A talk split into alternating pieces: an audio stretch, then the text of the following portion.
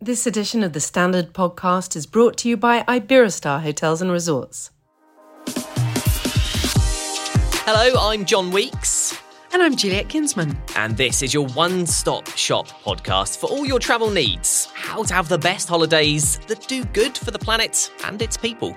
That's right, for all your sustainable travel needs. We discuss everything from the parts of the world leading the way in the green revolution to the holiday destinations doing more than you might think to make your stay as eco as possible. All that, plus the top tips you need to know to feel good about your holidays.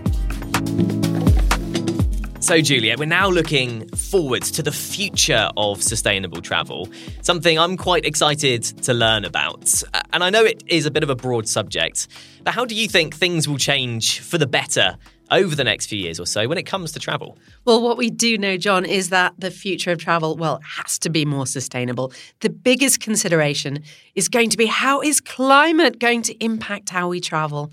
My article was out this week in the newspaper, which has us reaching for the crystal ball. Very good, Jon. Thank you very much. I'm really looking forward to speaking to the Standard's very own Suzannah Ramsdale about her thoughts on the trends she's noticing, maybe the ones that are good to see and the ones that are a bit concerning. Absolutely. And that's coming up in part two. Now, though, Juliet, a question for you. Looking forward, are there any signs at all that governments around the world are looking at bringing in laws or rules at all when it comes to travelling more eco now or in the future?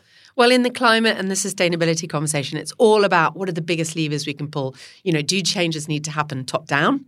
Or do they need to happen bottom up? Still, lots of hosts out there are blaming the consumer, putting the onus on us as individuals.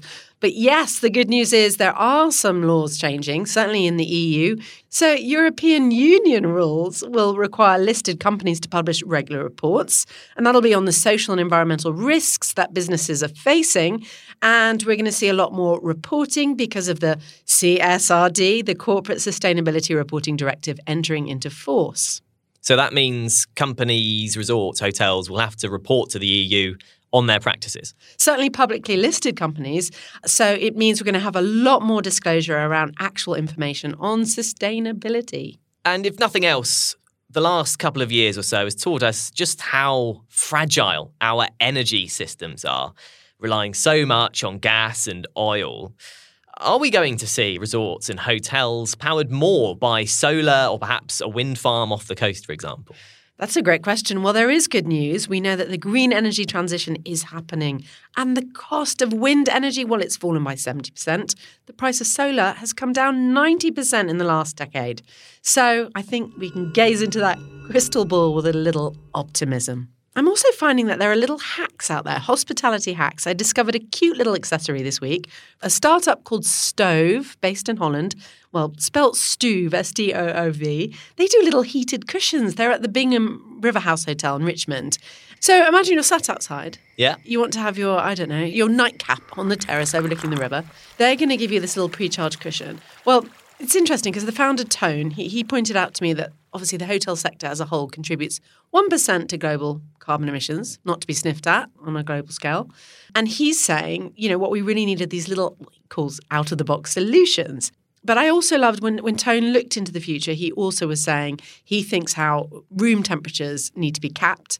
I really hope that's true. I hope that's an absolute prophecy because he suggested 20 degrees Celsius. So often I'll go into a hotel in the summer, the air conditioning set so low, something crazy like 16 or 17. Or in the winter, it's set too high, so it's too warm, 24 degrees. What we know and what Tone is advocating for is a radical movement away from inefficient heating systems. And, and I mean, when you look at climate change on the whole and what it's doing to the planet, you know, I understand already we're starting to actually miss out on holiday destinations. Whether that's skiing resorts with no snow in Europe or ice skating destinations, for example, with no ice in Canada, is there evidence that that sort of thing will continue to happen? Yeah, I mean, the Rideau Canal is close to my heart. I grew up there in Ottawa. And of course, last winter, it never got cold enough to freeze over. It should have been the world's largest natural ice rink. Here in Europe, I mean, I can't actually predict the ski season ahead. Quite a forward looking hotel group is the Tschuggen Collection in Switzerland. I went to Arosa earlier this year. There's a great little train that takes you up there. And this family owned small hotel group, they've been working really, really hard, not only to think about how to future proof their business, but tighten awareness around our changing climate. One of their hotels there, the Valsana, has an ice battery, which is a really innovative way of storing energy and much greener energy source. We're talking a lot about that. But actually what I love that they did was was just being really honest. And you mentioned there the ice battery.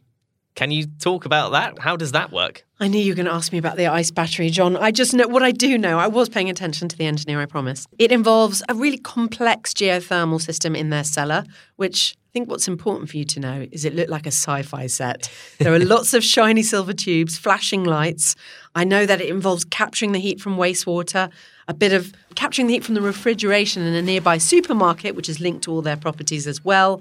This sounds complicated. I, I know you're not an engineer by trade, so I'll, I'll let you off on this one. Thank you. You know who I need? I need Professor Rito Nutty back. He could explain it, I'm sure. He's a member of the United Nations Intergovernmental Panel on Climate Change, which means he's one of the esteemed scientists contributing to all those reports that make headlines that tell us definitely unequivocally, it's us humans causing these weird weather patterns. And this is the thing, I'm learning a lot about climate. I only learned recently what that sort of 1.5 degree target really means, and that it's actually a measurement which they take over sort of months and years of the global temperature. So when average global temperatures over months and years surpass 1.5 degrees Celsius, that's when we need to worry. The aviation sector, when it comes to fuel, it's quite obvious, it's quite well known that that's one of the areas where the highest carbon footprint occurs, really. But I understand eco fuel is a bit of a thing. Are there promising sort of signs that eco fuel and other things can make air travel greener? Yes, aviation eco fuel solutions get talked about a lot. So we need aviation to do a lot better. There's a lot of talk around EVTOL. Heard about EVTOL? EVTOL. Yeah. I have not. Enlighten me. so that's vertical takeoff planes. It means literally electric vertical takeoff and landing. Right. And yes, but the thing is, it can only work on a pretty small scale at the moment. People are talking about biofuels, as with everything in sustainability. It depends on the context. There are lots of trade offs. But what I did love hearing about was that Firefly is a company turning sewage into SAFs. SAFs. Yeah, sustainable aviation fuel. Right. At the moment, there are only 0.1% of planes are actually powered by this biofuel. So I would say way too much. A disproportionate amount of conversation around this biofuel is happening when it's actually not implemented on a big scale. Still, that's a very forward thinking, cool solution, isn't it? It's sort of tackling two things at once sewage and jet fuel. Exactly. So they started off converting used cooking oil into fuel, and my daughter she she went to the Green School in Bali for a while. Their minibuses ran on that. I mean, it's a solution that we've heard about. So let's just hope they can take it into the commercial sector at a, at a bigger scale. And I saw in your article, Juliet, your friend from Greenland was mentioned in there. You're too afraid to pronounce his name. I'm not. It was Hjorter. And he was saying that the Baltics could soon become a beach holiday destination. People are apparently lining up to sort of set up resorts there. Are we really close to that happening? Baltic weather being summer weather? You're absolutely right. I mean, he's already seen the dramatic impact of a three degree centigrade rise in Greenland, where the precipitation and changes in, in the weather has also changed the landscape. And that's had devastating consequences. A lot of this conversation is also around typical holiday destinations such as Southern Europe, the Mediterranean, will they still be the popular beach destinations? Not. I mean, in July and August, they were just searing hot. I personally was in France, the south of France this summer, and it was too hot. So he says we'll be drifting further north. So, joining us now is Suzannah Ramsdale, who is the Standards Lifestyle Director. You also oversee travel, Suzannah. First of all, welcome to the podcast. Thank you so much for having me.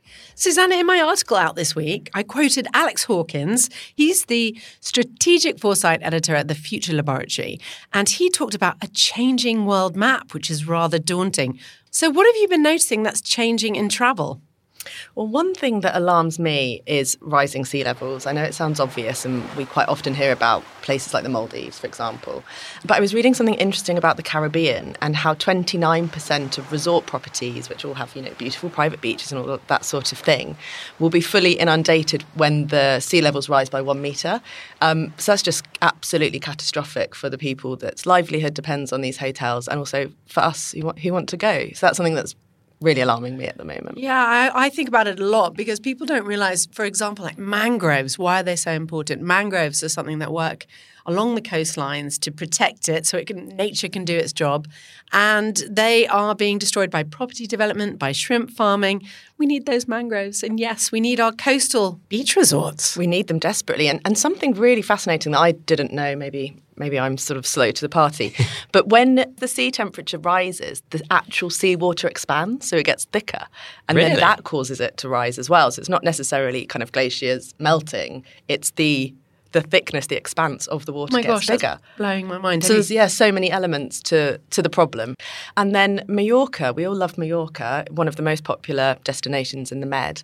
And there's a beach there called Es Trenc, and it's now 40 metres shorter than it once was. If you just imagine you go next summer to your favourite beach and it's kind of a little slither and you can't fit on it, what a nightmare. So, outside of coastal health, Suzannah, uh, water on the whole, generally, when it comes to travel and holidays, is a big issue, sort of solve, a big resource to secure. What are your thoughts when it comes to water use and the future, really?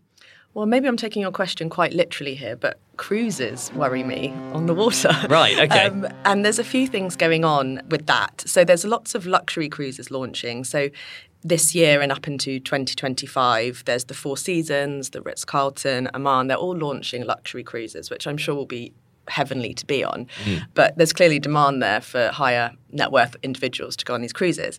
Cruises are also tending to go to more remote locations now. So there's been a 150% increase in cruise passengers going to the Galapagos Islands, for example, something you know that we want to keep pristine and it just cannot be good to have cruise liners mooring up there or whatever they do, dropping anchors.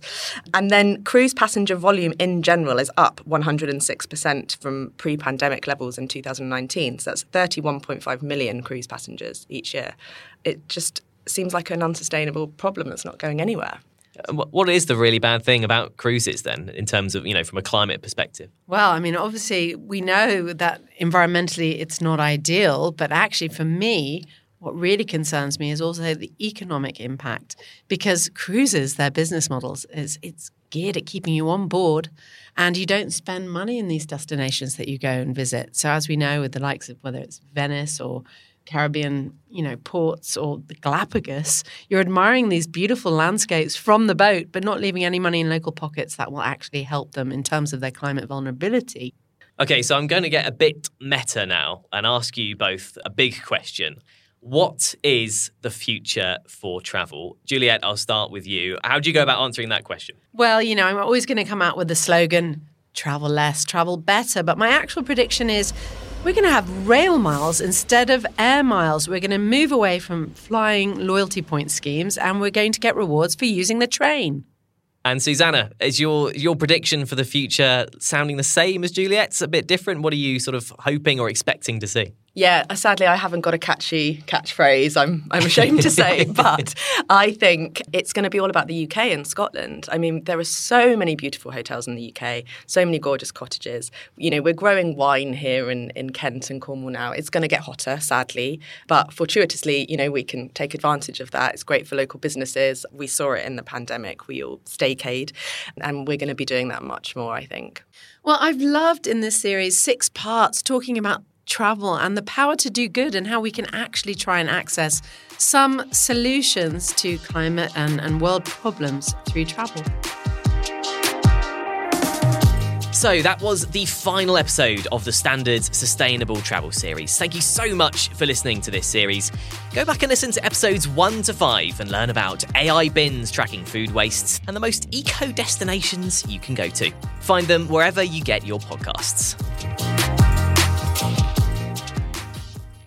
This episode of the Standard Podcast was brought to you by Iberostar Hotels and Resorts.